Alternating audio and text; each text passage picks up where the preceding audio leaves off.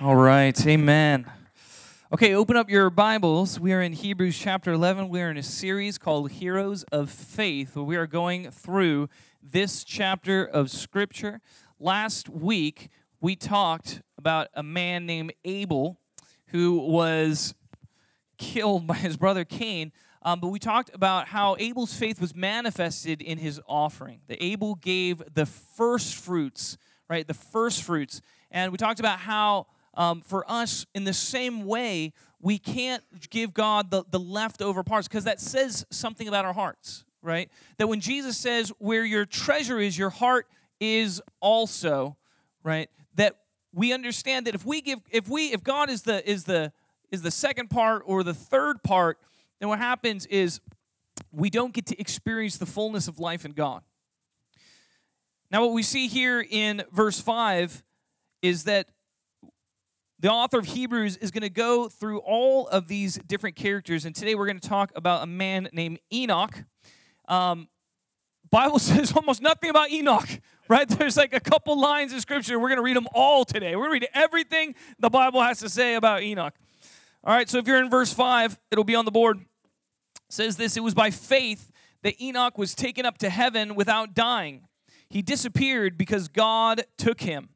For before he was taken up, he was known as a person who pleased God. And it is impossible to please God without faith. Anyone who wants to come to him must believe that God exists and that he rewards those who sincerely seek him. Amen. Okay, and also you can look up at the board. We're going to have Genesis 5. This is um, the Genesis account of Enoch. This tells us a little bit about who he is. It says this When Enoch was 65 years old, he became the father of Methuselah. By the way, this is right at the beginning of Genesis. We're talking seventh generation from Adam. Okay, that's Enoch. After the birth of Methuselah, Enoch lived in close fellowship with God for another 300 years, and he had other sons and daughters. And Enoch lived 365 years walking in close fellowship with God. Then one day he disappeared because God took him. Okay, so that's pretty much it you heard everything the Bible has to say about this man Enoch. There's not a lot there. So, so who is this guy? First of all, he is the great grandfather of a person you've probably heard of. Excuse me, the great grandfather. Did I say that? I did. He's a great grandfather of Noah, right? So this is prior to the flood.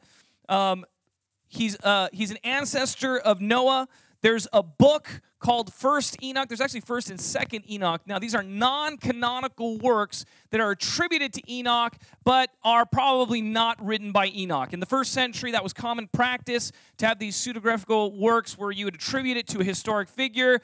Um, but that's probably not written by Enoch. We don't have a lot of trustworthy material about him, but I wanted to share a little bit. There are Jewish legends, meaning in Jewish culture and Jewish tradition, they would pass down stories. They would pass down an oral tradition. And one of the oral traditions that was passed down about Enoch was that Enoch was a man who lived close in close fellowship with God. He secluded himself from everybody else. Now, I, I believe I remember reading once that it was about a hundred years that Enoch lived by himself, just him and God.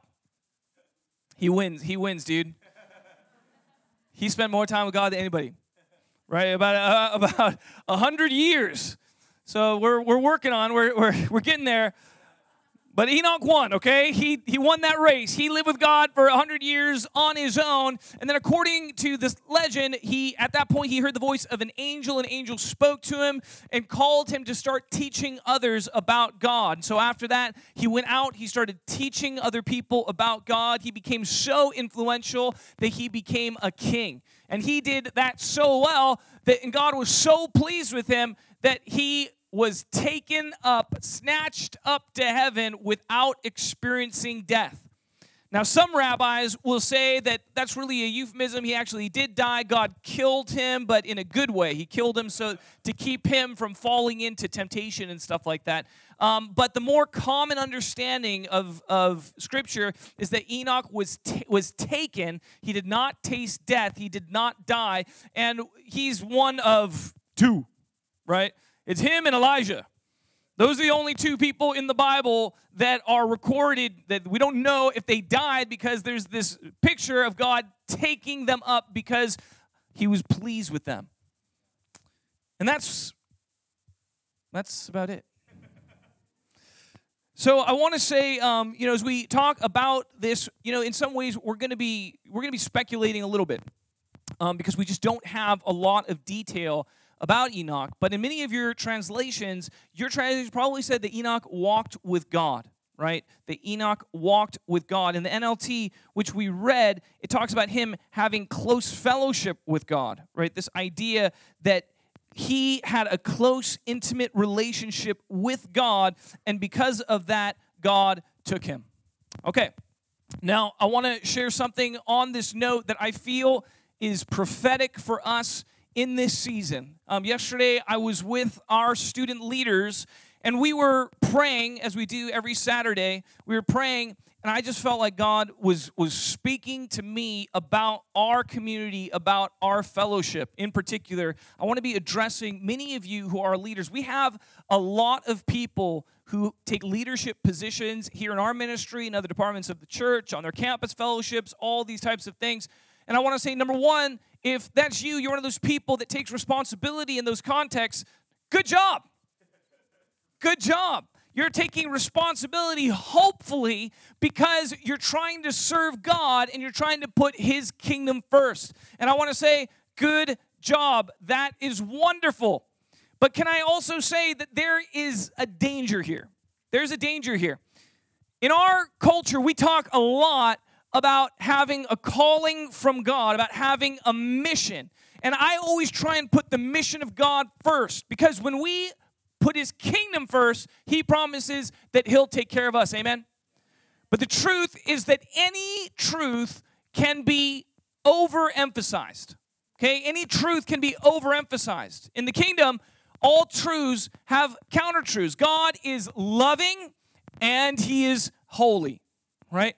And sometimes you could talk so much about one truth that you start to lose focus on the other truth. And by the way, that's pretty much how, you know, every church or ministry gets unbalanced. That's how we get unbalanced in our lives. And a lot of times God will have to correct us. When we start having pet theologies, right? Things about God that we got revelation on. God spoke to us, we encountered it, we like, yes, it's all about the love of God. And we start talking about the love of God everywhere we go. Can I can I say that's not a bad thing? The problem is, and someone goes, but he's holy too. And we go, yeah, but he's loving. Am I making sense? We start to ignore the other aspects of God because we're so focused on one aspect, right? I feel like there is a tendency in our community, and this is not unique to our community, but there is a tendency in our community to see ourselves as ministers first. As ministers first. And the sense I have is this that that mentality of seeing yourself as a minister first will get you in a lot of trouble. And I'll tell you how you can tell because this is what I saw in this vision as I was praying. I saw that there were these people and they had ministers, and I saw all these accusations of failure against them. Just all of these words failure, failure, failure, failure, failure, failure. And this is what I want to say. If you have been struggling with the sense of failure in God, you might have put ministry, you might have minister as your identity rather than just being a child of God. Rather than just being a child of God. This is important. The truth is is that hopefully if you're in Christ, you're both right? I'm not trying to say that the truth that I love to preach about, that you have a calling in God, that you are called to be a minister, that is absolutely an important part of who you are, but that's not the primary part of who you are. Am I making sense? That's not the primary part of who you are. The primary identity that you are to have as a believer is a child of God.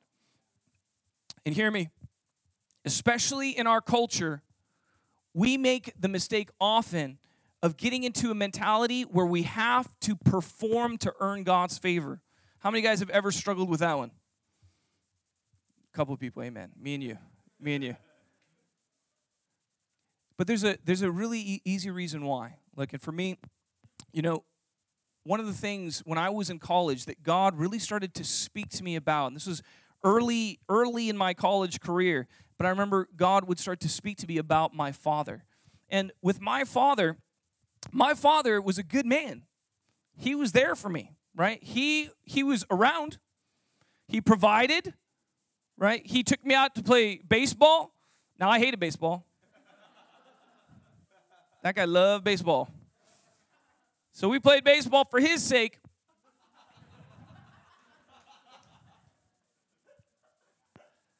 But my point was, in my mind, I didn't have any problems with my father. In my mind, things with dad were good.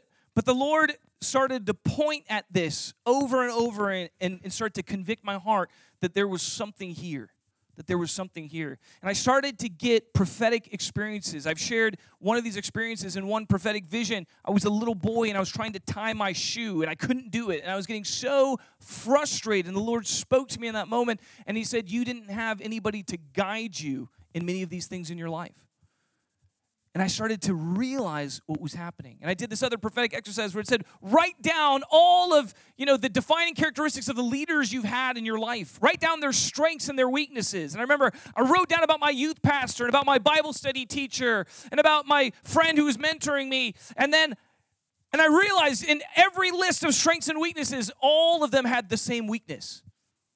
All of them were inconsiderate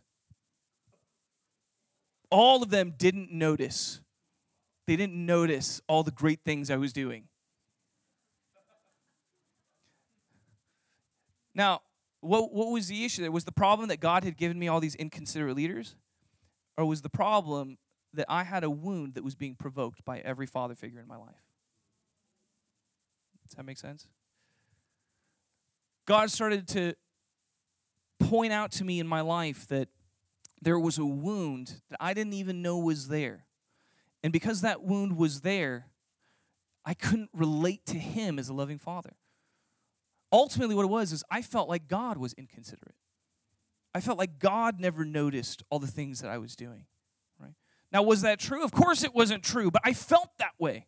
I couldn't feel the affection of God in these areas of my life. I couldn't feel it, even though I wanted to. People would talk about how loving He is, and, and I knew that kind of, I had experienced some of that love, but there was a sense in which I was constantly afraid that I was going to lose His favor in my life.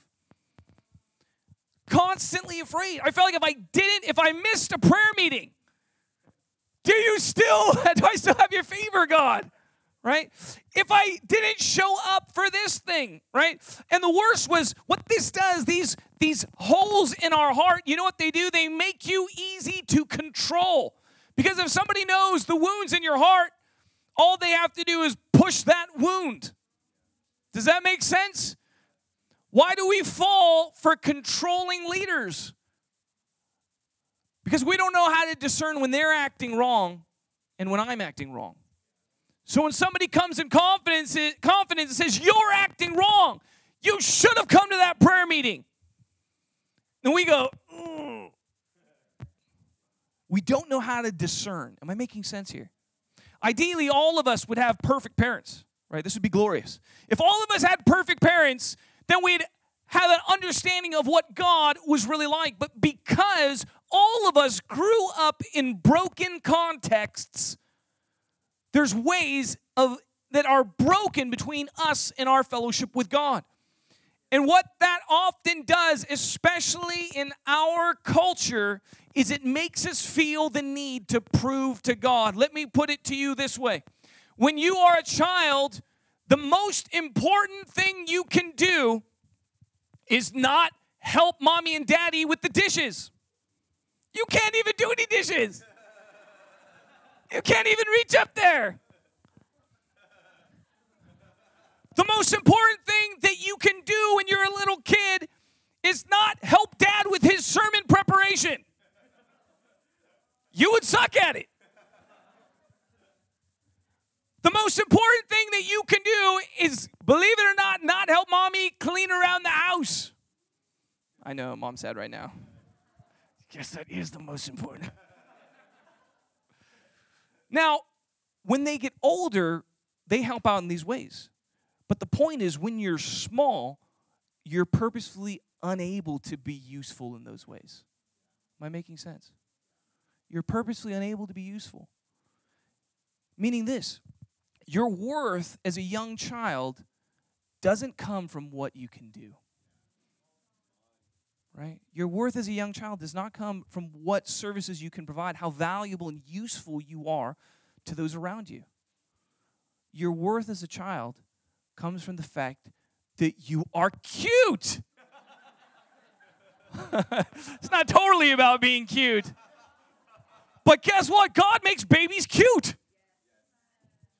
I know there's, what about the non cute babies? Right? No, they're all cute. All of them. Well, some are more cute than others. No, to parents, you're cute. That's how it works. Why? Because God builds in the natural what happens in the spiritual. What happens when you become a new baby in Christ? What happens? Are you cute to God? Some of us are like, no, I'm the ugly baby. They're the good looking babies. I'm the ugly baby. you, like that one, huh? No, no, no. When you're young, do you know what the most, you know, the most profitable thing that you can do? You play with your parents. That's what it is, right? That's the, the healthiest thing that you can do as a young child is play with your parents. Why? Because in the mutual play, the mutual delight, you develop a sense of confidence that my parents delight in me. Right? That's why play is so important for young children. You gotta play with them. They have to see you delighting in them, right? Now, can I say this? Some of you don't understand that you're supposed to play with God. You're like, what? God doesn't play, He's serious all the time. Your view of God is He is a big, serious judge sitting in the chair. He never gets up from the chair, right? He's just got that gavel and He's waiting for you to sin, right? As soon as it said, boom, caught you again. And we feel like God is constantly catching us in our lives with sin. Can I say that God is a judge? Yes, but judges don't aren't judges all day long. Right? If I'm a judge and I have a kid, do I just sit there in my chair and judge him all day long? No, that's part of who I am, but that's not my primary identity. Who's my what's my primary identity to my son? My primary identity is father, right? That's who I am. I'm the one who loves him just as he is. Right? I'm the one who wants to be with him even if nobody else wants to be with him. I want to be with him. He's the one that I believe in, even if he he can't do anything right. Right? I remember one time in preschool, we went to Judah's classroom. All the children had written their names on the board, right? Except Judah's, all of Judah's J's were backwards. And all the other kids, you know, like all the letters are proper, but Judah's got that backwards J. I was like, I was kind of shocked. I was like, what the heck? now, how many you guys know that I didn't reject my son in that moment? right? Oh, it's over. He's behind. We got the slow one, right? Of course not. Why? Because I believe in him? I believe in him. Many of us need to understand that God believes in us, right? This is, this is such an important revelation to have, right? It's not a belief based on our ability to perform right? It's not saying, I believe that you're never going to sin. No, he knows you're going to sin, okay? He's saying, I believe in you. Why? Because you've given yourself to me, and I know how to lead you in your life, right? I know how to train you in your life. I know the potential that you have. And sometimes we start to grow in God, and God starts to speak to us, He says, Dennis, you're going to be an amazing minister, right? Jason, you're going to be an amazing minister. And then you, as a little spiritual kid, you put on your little minister's tie, right? And you start to get into it and you start to practice and you and that's wonderful. The problem is when you start taking yourself way too seriously. You ever seen those kids? Right? The ones that think they're actually helping. Right? That's where we get into trouble. And hear me, there's something to this. Guess what? Many of you guys are doing your best in ministry. I was telling, I was telling our, our student leaders yesterday, I feel like half my job here is to tell people they're not failing. right? I just tell all the leaders, you're not failing, right? You're doing great, right? Oh man, I'm so blessed by you. I'm so blessed by your faith. You're doing great. Don't give up. Don't worry. Why? Because our tendency in our culture is to fear is to feel like we're constantly failing everything. And that happens when we think that God wants us to impress him with our work and not the intentions of our heart. Might make any sense? Guess what? I'm not impressed. Sorry, honey. Not impressed by the mastery of Eden's artistic skill. If you guys if you guys know my daughter, that girl is drawing stuff all day long. Guess what? I've seen better. Picasso, he was a little better. Monet, but can I tell you this? Her drawings are my favorite drawings in the whole world. Why? Why? Guess what? I keep her drawings. I threw away all those other ones. Right? Why do I keep hers? Because the intention of her heart is beautiful to me. Am I making sense? The intention of her heart is makes it precious to me. Right? She'll understand when Charlotte's older. Right? Brothers and sisters, what am I trying to say? What am I trying to say? I'm saying this. When we look at Enoch's life, Enoch learned how to walk with God. In many of our lives, our tendency is to compartmentalize our lives. We have our church life over here on Sundays, you know, and maybe during house church meeting, right? And then we've got our real life over here. And now you have a third one. Now you have a virtual life, right? Like your Facebook identity, your Instagram, right? All those photos or whatever, right? Yeah, like, you know, we compartmentalize our life and a lot of times we have we've got this life and then we've got that life i remember i felt like that a lot when i was in high school. I remember feeling like i've got this church life my weekend life is church life and then the rest of the week it's a totally different life. It felt like two completely different things. And guess what? It was really hard to bring god into my real life. It was you know it was relatively easy for me to bring God into my church life because they made me, right? Pray now, you know. Right? They made me bring God into that one, right? But when I was on my own, I didn't know how to bring God in there in a way that was natural, in a way that felt right, if that makes sense. Because what I struggle with, I struggle with that feeling like I'm constantly disappointing him. I'm constantly in the way here. I'm constantly doing the things that he doesn't want me to do. And I didn't know how to just talk with him and be normal with God. You ever see those people? They don't know how to pray. Oh, I joked about that the other week.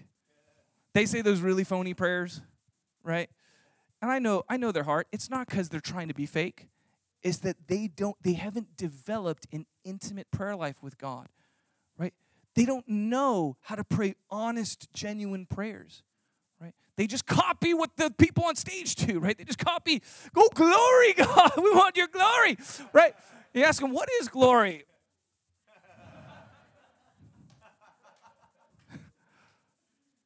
Am I making sense?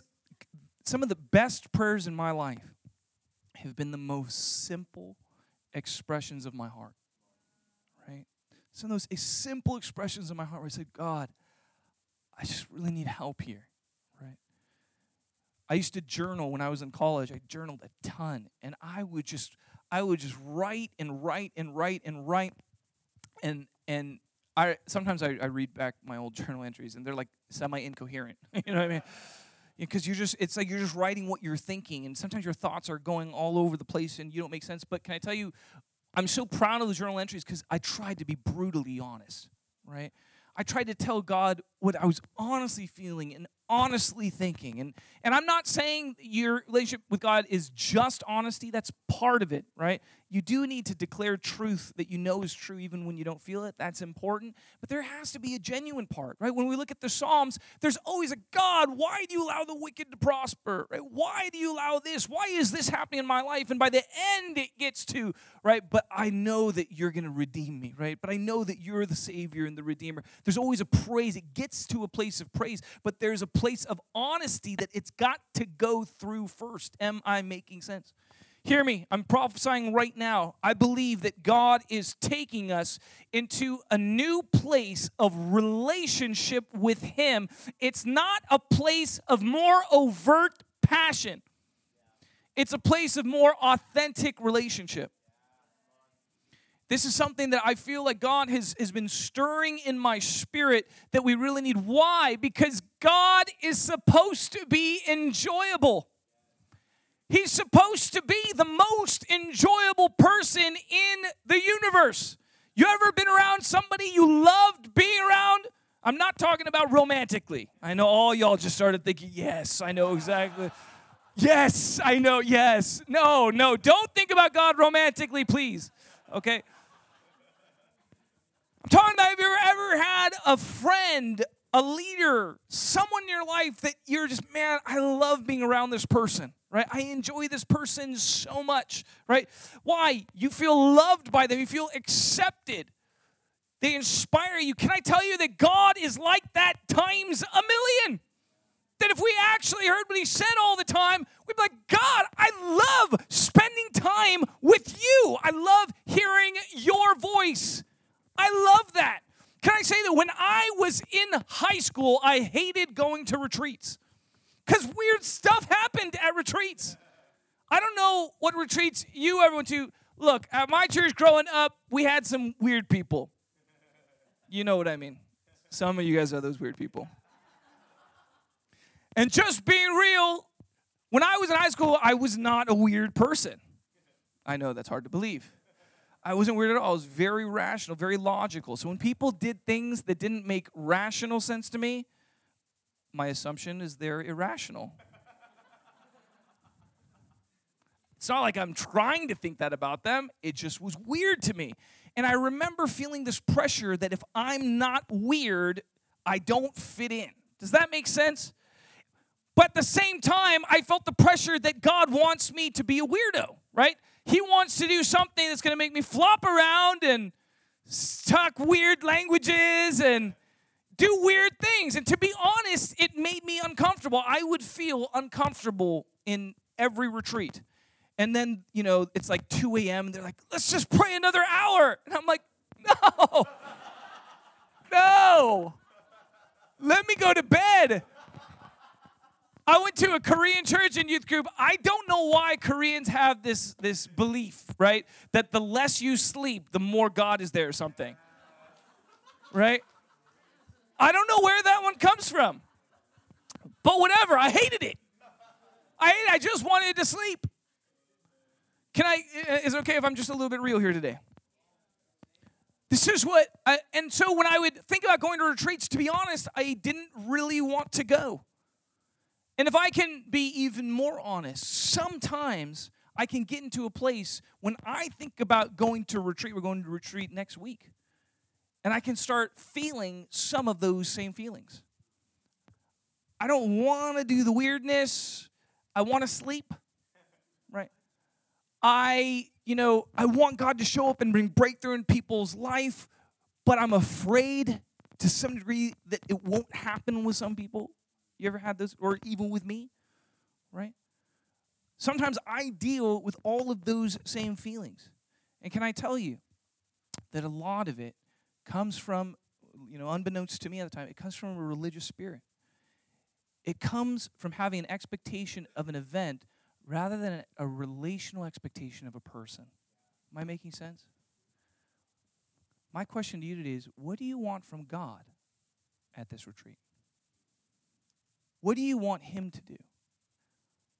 I think sometimes we default to the religious answer, right?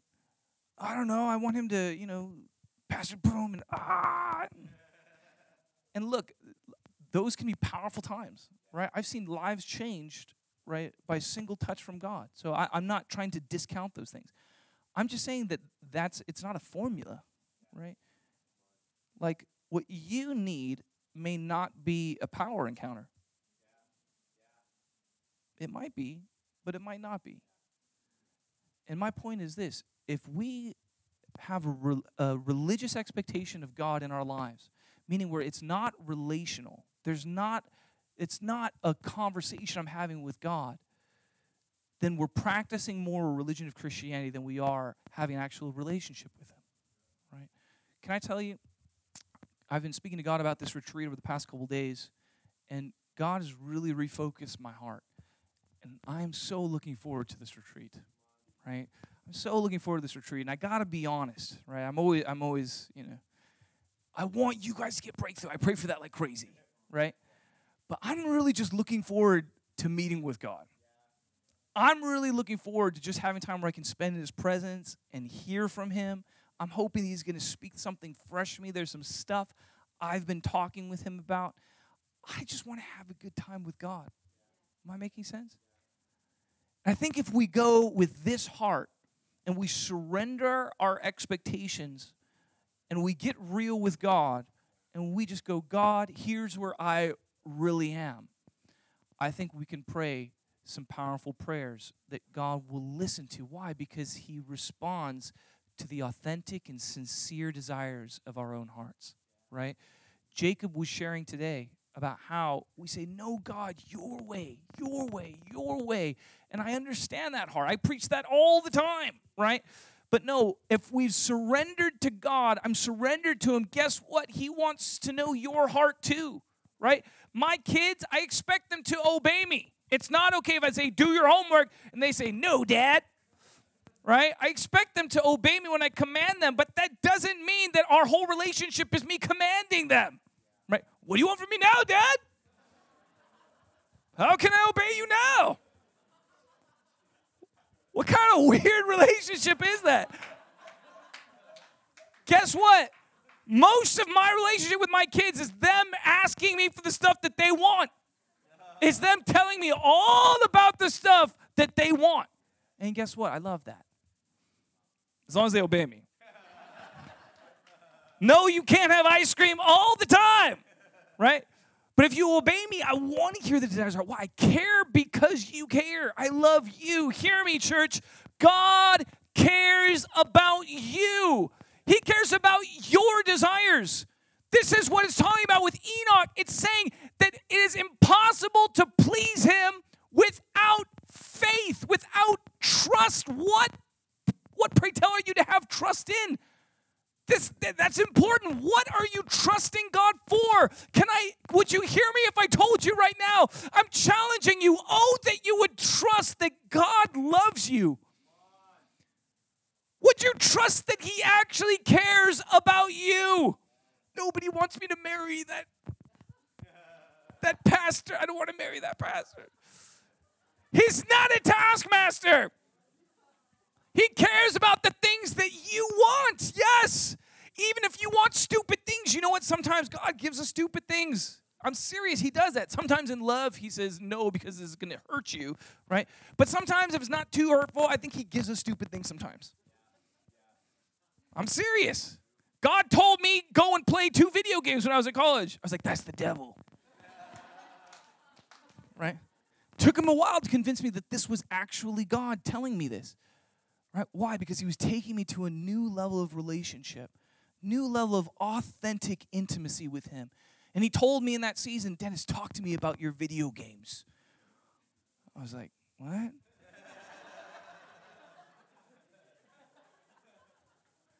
But the reality is, I'm a super nerd. I don't show it to all of you guys all the time. But if you read my Facebook post today, you know I'm a super nerd. I like talking about nerdy things, right? And can I tell you, God delights in that aspect of who I am, right? Do you know that? God delights in the weird aspects of who you are, right? He wants you to talk about it. He wants you to be honest with him. He wants you to trust that he takes all of those things into consideration when he's leading your life. Why? Because he loves you. Amen. Amen. Worship team, come on up. I want to say this today. this is what I think. Ministry is supposed to be fun. It's supposed to be. You're like, no way. Yeah. The prayer meeting, it's supposed to be fun, believe it or not. I know I've been to a lot of prayer meetings where I did not have fun. Supposed to be. Hear me. The worship times are supposed to be fun. The fellowship is supposed to be discipling people. Believe it or not, it's supposed to be enjoyable. It really is. It let me put you in the it can be.